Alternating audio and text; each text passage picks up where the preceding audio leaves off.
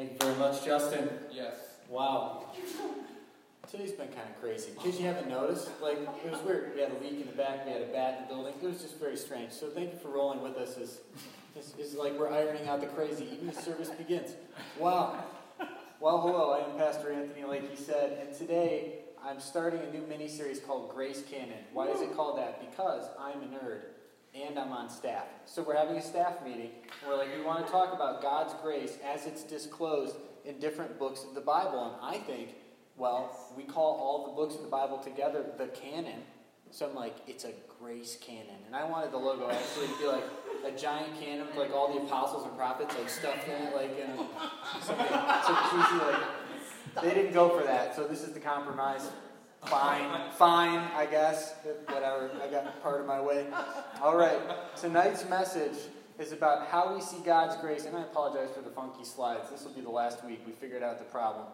How do we see God's grace, which is defined by almost every pastor ever as unmerited favor? Yes. So, and, and I would go a step further, and I want to just say, unmerited favor is like thinking, well, God thinks nice, warm, fuzzy thoughts about me for no reason. Grace is actually more than that. Grace is actually the manifestation of God's heart towards you. So he gives you unmerited favor. He feels kindly and compassionately. He's favorably disposed towards you and then shows that by giving stuff. Hmm. Lots of different stuff. And we're going to talk about that. But today's message is on how we see this unmerited favor worked out in the Gospel of Luke. The Gospel of Luke alone.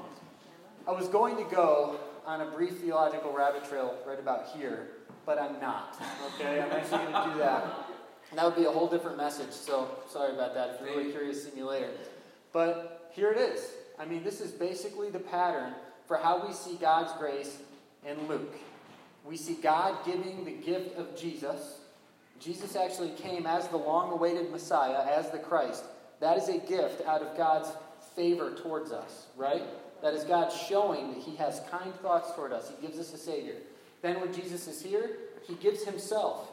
His whole life, He lives for the sake of other people. In one way or another, He pours Himself out in His minutes and hours while He's alive, and then ultimately, He gives that life by dying for us. And at this point, I could say the offering drop box is right there. Have a good week. See you again. But we'll flesh this out in a little more detail. First of all, skipping the rabbit trail, as I said, let's talk about the fact that every gospel, Matthew, Mark, Luke, and John, is about Jesus as the Christ. It's about how Jesus is the long awaited Messiah for the people of Israel. But they all put their own little, little spin on it, okay? So if you read Matthew, you're tripping over prophecies that Jesus is fulfilling. And Matthew really wants to hit hard that Jesus is the fulfillment of all of these Jewish prophecies. I mean, they've been studying the prophets for, you know, a long, long time, hundreds and hundreds and hundreds of years. And so Matthew's putting the pieces together for the people who might not be up on their Jewish prophecies. And you read Matthew and you hear, and this fulfilled so and so, and this fulfilled this, and this fulfilled that. So Matthew's heavy on that. In Mark, the Gospel of Mark is not that long. And half of it is the narrative about the Passion Week, Jesus' last week on earth. So, all of that and his crucifixion. So, it's actually been called a passion narrative with a very long intro, you know, which is not really funny, actually. Why did I say that as a joke?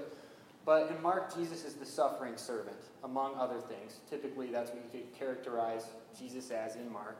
And John emphasizes Jesus' divinity. I mean, the allusions to Jesus actually being God are huge in the book of John. It's like he starts out with it. Hey, I'm going to write about this Jesus guy, who in the beginning was the Word, and the Word was with God, and the Word was God. John is in your face up front about the divinity of Jesus. And his whole gospel is, I don't want to say more heavenly than the other gospels, but it kind of is. I mean, Jesus prays for extended periods of time. They all have their own different flavor. And in Luke, it would seem to be that Luke is very focused on Jesus' heart for everyone. So, all people. This is not a new idea. I'm trying to work in a bit of my rabbit trail. When God appeared to Abraham in the Old Testament and said, Abe, me and you, we're going to start a people, and it's going to be my people, all right? I'm going to watch over these people. It's going to be a nation. It's going to be my nation. We're going to do things my way. I'm going to give you favor. Me and you are going to do this thing, okay? Even then, he tells Abraham, You are going to be a blessing to the whole world. Everybody is going to be blessed through you. So God's plan has always been global in scope. And Luke is hammering this home. So we start out. Luke chapter 1, verses 3b to 4. You do not have to go very far before you run into this. Luke is writing an intro. I have also decided to write an accurate account for you, most honorable Theophilus, so you can be certain of the truth of everything you were taught. You may notice Theophilus is not a very Jewish sounding name. This is probably a Greek guy. Greek meaning Gentile. Luke is not Jewish. Luke is a Gentile writing scripture, Jewish scripture. So right away, we're like, wow, this, this, this might be a theme that he might want to develop here. It seems like it's, it's already aimed at a larger audience than just the Jews in the first century. We move on. The Christmas narrative, right? The angels come, they see the shepherds. What do they say to the shepherds? The angels reassured them because they're scared out of their minds because an angel army just appeared in the sky. I'd be freaked out too. They said, Don't be afraid. I bring you good news that will bring great joy to how many people? All people. The Savior, yes, the Messiah, you could also translate the Christ, has been born today in Bethlehem, the city of David. And in case you think all people is just a euphemism for all Jewish people, Luke goes ahead and spells it out nice and clear. Later in the chapter, this old man runs up to the baby Jesus named Simeon, and he starts prophesying to Jesus. And he says, Lord, thank you so much. You can send me, I can die now, God, because you fulfilled your promise to me. I have seen your salvation, which you have prepared for all people. He is a light to reveal God to the nations, not just the Jews, everybody. And he is the glory of your people, Israel. Not to belabor the point, but this was a big deal in the first century. A really big deal. In fact, even though God had called it and He said, I have a global plan, like I want to bring salvation, I want all the earth to be blessed, okay, through this thing I'm about to do, He did pick Israel. He did have a special relationship with Israel. He did kind of buddy up and partner with Israel. He gave them the law, he watched over them. He also had some harsh expectations, by the way. But the reason that Israel fell into this kind of elitist mindset in the first century was because God did pick them, right? I mean, you would start to maybe get an attitude about that after a couple thousand years. So, Luke and Jesus are reminding them hey, it's not just about us. We want to bring this salvation to the whole world. It doesn't take too long into Jesus' ministry for things to come to a head. Let me set the scene real quick. Jesus is born. Jesus grows up. He's about 30 years old. It's time for him to enter his ministry. We have some things happen in the book of Luke that happen almost to Jesus, right? Jesus is baptized by John the Baptist, and then Jesus goes off in the wilderness, and for 40 days he's tempted. But the first thing that Jesus does in public with a group of people in the book of Luke is to go back to his hometown, his little town where he was raised. Think like the Lawton of, of ancient Israel, right? This is not a big place. Everybody knew his name, they knew his family. They probably called him Jay, I don't know. But he goes to the synagogue. It's his turn to read. This is what he chooses to do he reads a passage from Isaiah that says, The Spirit of the Lord is upon me to proclaim basically the day of the good news of God. I'm going to set free the oppressed and all this good stuff. Closes the scroll and says, This is to his people, his hometown people. Certainly, there were many needy widows in Israel in Elijah's time when the heavens were closed for three and a half years, and a severe famine devastated the land. Yet Elijah was not sent to any of them, he was sent instead to a foreigner a widow of Zarephath in the land of Sidon. And many in Israel had leprosy in the time of the prophet Elisha, but the only one healed was Naaman, a Syrian. Luke has just set up a very Gentile gospel in four chapters. He's writing to a Greek. The gospel is for all. The angels say the gospel is for all. The prophetic word says the gospel is for all. And the first thing Jesus does is basically poke a cultural sore spot right in the eye when he goes to his home synagogue picks this amazing passage from Isaiah, says the scripture is fulfilled in their ears, and then adds as a caveat this, which would seem to be a giant slap in the face. It's like he's telling all his Jewish brothers, hey, remember when we were in desperate need back in those days, and God didn't save any of us, instead, he saved some foreigners? You remember that, guys? And, and then Pierce just let it hang. How do you think they'd react to that? They freaked out and tried to kill him. It says that they rose up and they grabbed him and they tried to throw him over a precipice and then stone him. But Jesus walked like right past them and escaped. I like to imagine that Jesus was so tough that he could just like muscle through. I don't know how it happened, but they tried to kill him in his own hometown because of this idea that the gospel was supposed to reach for everyone, that God is looking on favor with people that they didn't look on with favor. So, what is Jesus' reaction when his own townspeople try to kill him because of his vision for the gospel? Well, it's easy. He totally pieces out to Capernaum, which is this thoroughly Gentile vision steeped in paganism. So, at this point, we might think that God is revealing his grace a little bit like James Dean, who, who does whatever he wants. You know, Jesus could almost be like painted as this rebel without a cause, like cultural traditions, I don't care about that. Like, oh yeah, is this a sore spot? Let me poke it. Like, get out of our town. Fine, I'll go to Capernaum. I don't need you Jewish people. I'm going to go hang out with the pagans. We're going to find out that this is not exactly accurate, but I put it up here because the thought did cross my mind. And I thought, if anybody can strut around in the afterlife in that jacket, like walking like that, it's probably Jesus, and I don't think anybody's going to say anything about it. Amen. But Jesus is cooler than James Dean. It is a fact. Or you heard from me. Although James Dean was very cool. So, God's grace is revealed in Luke by God giving Jesus as the Christ. But who does Luke hammer away that Jesus is being given to? Everyone, all people. And it immediately gets Jesus in trouble. And that kind of thinking will eventually get Jesus killed, which is a little more serious than James Dean, and we'll get there. Next, Jesus gives himself. In the Gospel of Luke, like every Gospel, you have Jesus living a life of ministry. Jesus is not self focused, he's always other focused. And Luke has a lot more focused on who the other is than the other Gospels. Jesus' grace encounters everyone, all kinds of people, in just four chapters. From verse 431, where he pieces out to Capernaum, to chapter 8. Here is a small list, and I missed a few, of people that Jesus encounters, okay?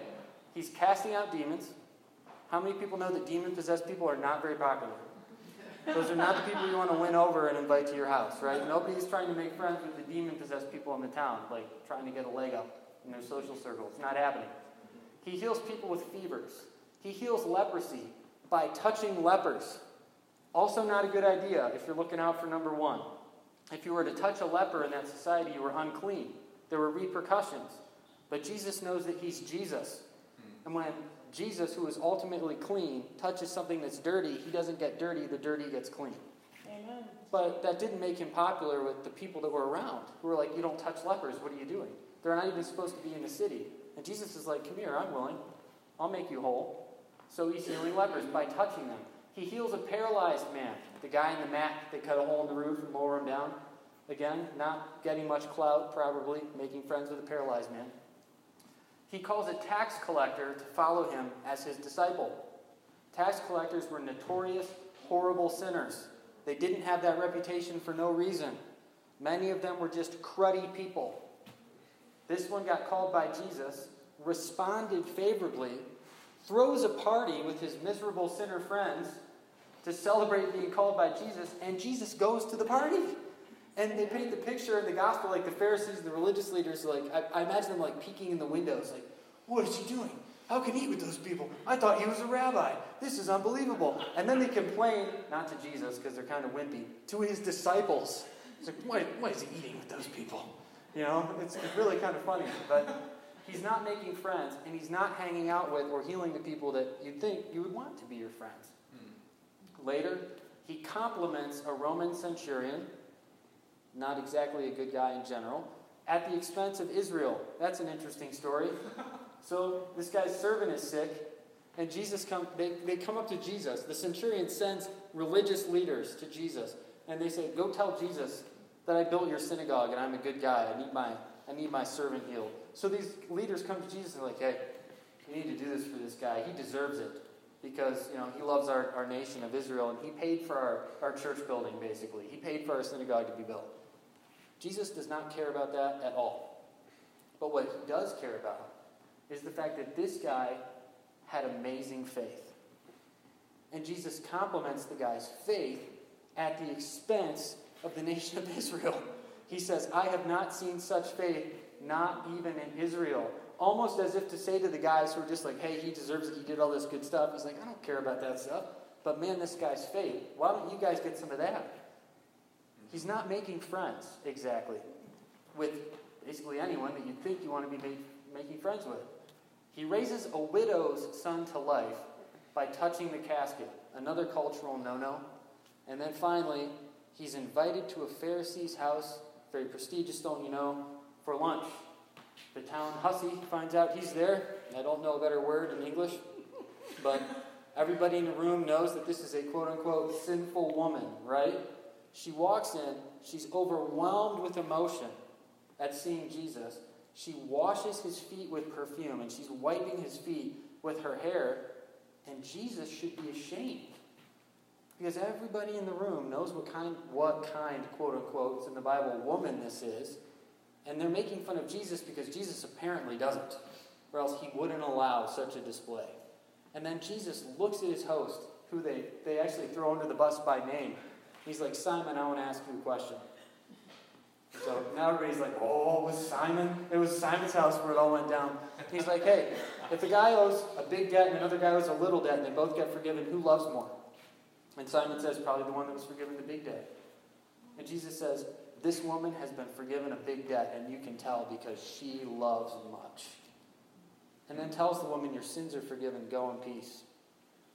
This is not a Jesus who cares what anyone else thinks, but not in a James Dean way. He's not a rebel without a cause. This is a guy who's driven by something more than ego, more than needing to stick out, more than needing to like carve out his niche and break free of some sort of oppressive tradition that he's been raised with. It's not about any of that. And if we kind of read that into the Gospel of Luke, we make a big mistake. Jesus is doing this at his own expense out of love for all of these people. It's not about Jesus at all. Gentiles, non Jewish people, Luke pays a lot of attention to them. We already covered that. Women, people who you know, arguably they weren't as terribly mistreated as we might think, but they were not prominent. They certainly weren't invited to follow too many rabbis. Tons of them followed Jesus. At the beginning of Luke 8, Luke says, Hey, Jesus started to go around and travel to all these villages, and the apostles were with him. And then Luke keeps adding these little blurbs for extra details. And he's like, And so were all these women, and lists the women by name. And then says, These are actually the people that were supporting Jesus. That's amazing. He does it again in the crucifixion narrative. Luke is the only gospel to record Jesus stopping with the cross on his back, bleeding, to address the faithful women who are following him. And there's like a little couple paragraph blurb that Jesus speaks to these women who are being so faithful, and Luke records it. Women, not exactly super prominent in the first century. How much does Jesus care? None. Because they were big on Jesus, and Jesus is showing his grace to everyone the poor. Luke is just all about poor people. We know the Beatitudes mostly from Matthew. Matthew says, Blessed are the poor in spirit. In spirit. You know what Luke says? Blessed are the poor. Period. Matthew says, Blessed are those who hunger and thirst after righteousness. You know what Luke records? Blessed are those who are hungry. Period. Now, this is not to say that Jesus didn't say both things. This was probably a recurring message of his. Okay? He probably preached these same things over and over and over and over again to get the message across. But no doubt Jesus does care about people who are desperate to be righteous. But Jesus also cares about people who are desperate for their next meal. And in the Gospel of Luke, he shows that practically by hanging out with and blessing and giving grace to those people. And this is the last one. And I know I'm saying a lot of words, but I don't want this point to get lost because this probably is the big point in Luke. Jesus loves sinners. The nasty bad ones. Anybody who comes to Jesus with a repentant heart, Jesus is all about. You can shame him in public. Let, let the town hall that everybody talks about come and want to wreck Jesus' dinner with all his prestigious friends and cry like a mess and wipe his feet. And Jesus is all about it. Because that's the person Jesus came for.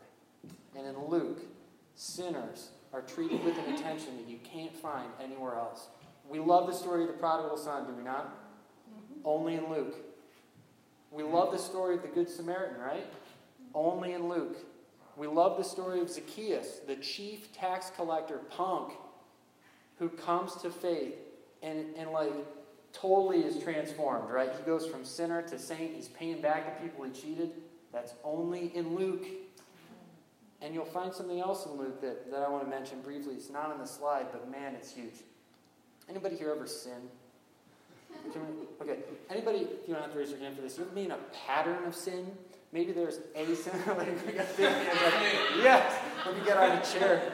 Like, and like people who are addicts know about this. People who, sometimes people are in patterns of sin that they're ashamed of. They don't even like it and they can't stop. But you know what? Jesus is recorded as telling Peter, I think it's in Matthew, where Peter's like, How many times am I going to have to forgive these miserable people? Seven times? And Jesus is like, No, Peter, 70 times seven. And that sounds nice, right? We know Jesus is saying, Forgive people a lot, Peter. But that doesn't resonate as much as what you can find in Luke chapter 17. It's not on there. I messed up. I'm sorry. But if you look at Luke's sinner, if you look at Luke chapter 17, he's giving the forgiveness talk. And he says this He's like, listen, if somebody sins against you seven times in one day, if somebody sins against you seven times in one day and comes back to you and says, I repent, you must forgive them. You must forgive them. God does not tell us to do anything in following Him that does not directly correlate to His character. Which is to say, God wouldn't tell us to do that and have that heart if that wasn't already God's heart. The disciples' response to that, by the way, is you better increase our faith. It's the first thing they say. if we're going to have to forgive that much, I, I don't even understand how that's possible. We're going to need a little more faith. But they got it. Luke is all about sinners, nasty, bad people, the outcasts, and even the people who are popular, like tax collectors. They were popular with their group, right? I mean, they had plenty of money, they're always throwing parties. Any sinner that wants to come to Jesus, Jesus is happy to receive. Amen. And Luke especially points this out. So, this doesn't fit. Jesus is not some guy, a rebel without a cause, sticking his eye in his traditions, you know, trying to break free from the religion of his fathers, blah, blah, blah. This is much deeper than that. We can't read that into Luke. This is much more like the Jesus in Luke. This is Mother Teresa. I know it's played out and tired and all that stuff, but I saw this quote and I had to include it. She says, Do not wait for leaders, do it alone, person to person. Person to person. Insignificant person to insignificant person. Because really, no person to God is insignificant. And that is also a message of the Gospel of Luke. Not Jesus, a little more like Jesus. Jesus could act like this now, no one would care, but this is certainly how Jesus acted when he was on earth. And this is the heart that I think we need to have. I'm going to finish up. I feel like I'm going a little long, but I also know this is good, and you're all quiet, so keep it on. Jesus giving his life. God shows his grace, his unmerited favor towards us by sending Jesus in the first place. Did we deserve it? This is a key theological point. No. And yet, Jesus came anyway. Watch your attitude, sir. All right. Jesus is alive. He pours out every ounce of his life for the sake of other people. That is also a display of unmerited favor. And the final display of unmerited favor, the final gift, is that Jesus actually dies for us. And there are two interesting and unique passages in Luke's telling of the crucifixion that I want to hit on. There's a lot, but we're only going to focus on two, and you should be grateful because it's almost 8:10. Here's the first one. I'm sorry. Luke says when they came to a place called the skull, which we should allow to be intimidating, They nailed him to the cross. Can we just stop there? That actually happened to a real person, which is horrifying, let me just say. When they came to the place, he's been carrying the thing on his back the whole time. He stopped to talk to the faithful women. They nail him to a cross. And then two criminals are also crucified next to him, one on his right and one on his left. But Jesus knows he's going to die. And this is what he prays about the people who have just nailed him to a cross, which I hope no one ever has to experience ever again as long as this earth is spinning. Jesus prays, Father, forgive them, for they don't know what they're doing. That is madness. That's crazy. Forgive them because they don't know what they're doing. And as he looks down, he's praying for the people who are gambling for his clothes. We should allow the full scene to seep in now. They're gambling for his clothes because he's not wearing them. And they just nailed him to a cross. But Jesus knows, apparently, what kind of trouble these people could be in with the Father who just nailed the Son to the cross. And that thought, the thought of the amount of punishment and suffering that these people have just incurred on themselves, is too much for Jesus, who has just been nailed to a cross. And he says, Father, forgive them. Please, they don't know what they're doing. Don't hold this against them. They don't get it. They're just doing their job. How much does Jesus love sinners in the Gospel of Luke? A whole lot. An astronomical amount. Amount so far beyond our comprehension, I'm, I'm almost ashamed that I can't comprehend it, and yet I'm afraid that I don't really want to, if I can admit that. Here's the next part. This Jesus doesn't stay dead very well. It's not a thing that he's good at. comes back to life. And when he comes back to life, he appears to his followers, freaks them out, again, the thing he's very good at, and he says this This is what is written. He's explaining why he just had to go through what he went through. This is what is written The Messiah will suffer and rise from the dead on the third day, and repentance for the forgiveness of sins will be preached in his name to all nations. We're right back to the beginning. I came for everybody. I had to go through this. I'm the Messiah. Repentance in my name is going to be preached to all nations, beginning right here in Jerusalem. You, he's pointing to the guys in the room, the apostles, and whoever else is there that's faithful. You are witnesses of these things. I'm going to send you what my Father has promised. That's the Holy Spirit. But stay in the city until you've been clothed with power from on high. And shortly after, the Gospel of Luke just ends. And you might think to yourself, kind of a bummer ending, right? But did you know that there's a sequel?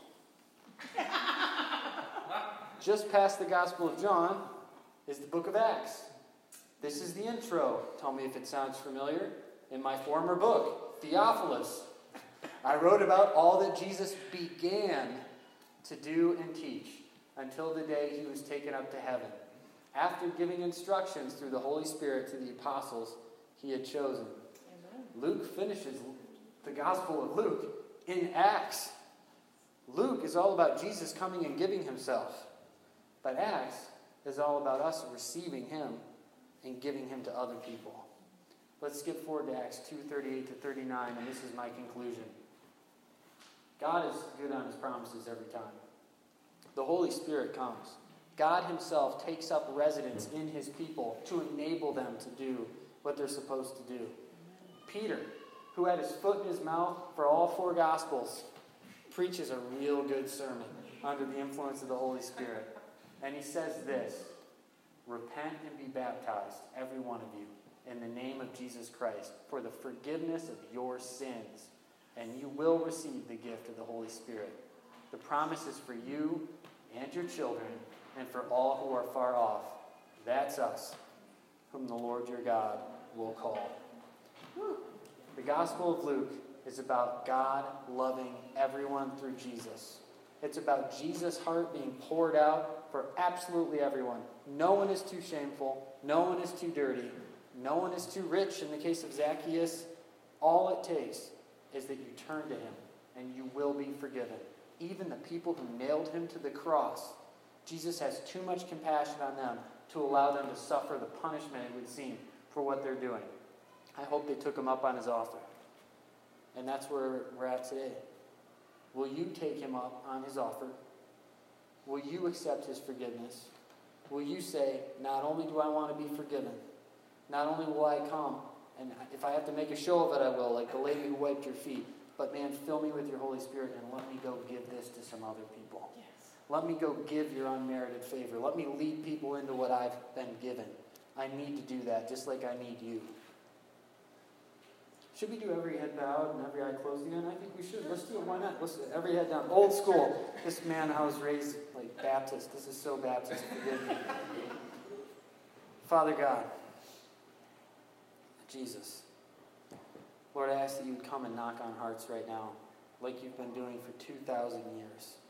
Lord God, I pray that you would pound on the doors of our conscience, pound on our memories, pound on everything, Lord God, so that we open. Give us the grace and the willingness to say, Come in, forgive me. If you know that you need to be forgiven, just right now, you don't need to say it out loud, but tell Jesus, like, Jesus, I need to be forgiven. Please forgive me. Say, Jesus, I know that you went and you suffered and you died for me, and I accept that. I am willing to trust you as a Savior. Be my Lord. Let me follow you from now on. And let me give people the forgiveness and the grace, the unmerited favor that you've given me. Yeah. In Jesus' name. Thank you, Lord. Amen. Guys, if you prayed that, even if you didn't, see, we say even if you didn't, so that people are like, oh, I can't go up front for prayer. They're kind of, no. Like, we have a prayer team up front. So if you, like me and the rest of every pastor in the world that's any good. Know you're a miserable sinner. Come up to the prayer team. And you children have been released. Get out of here. Thank you.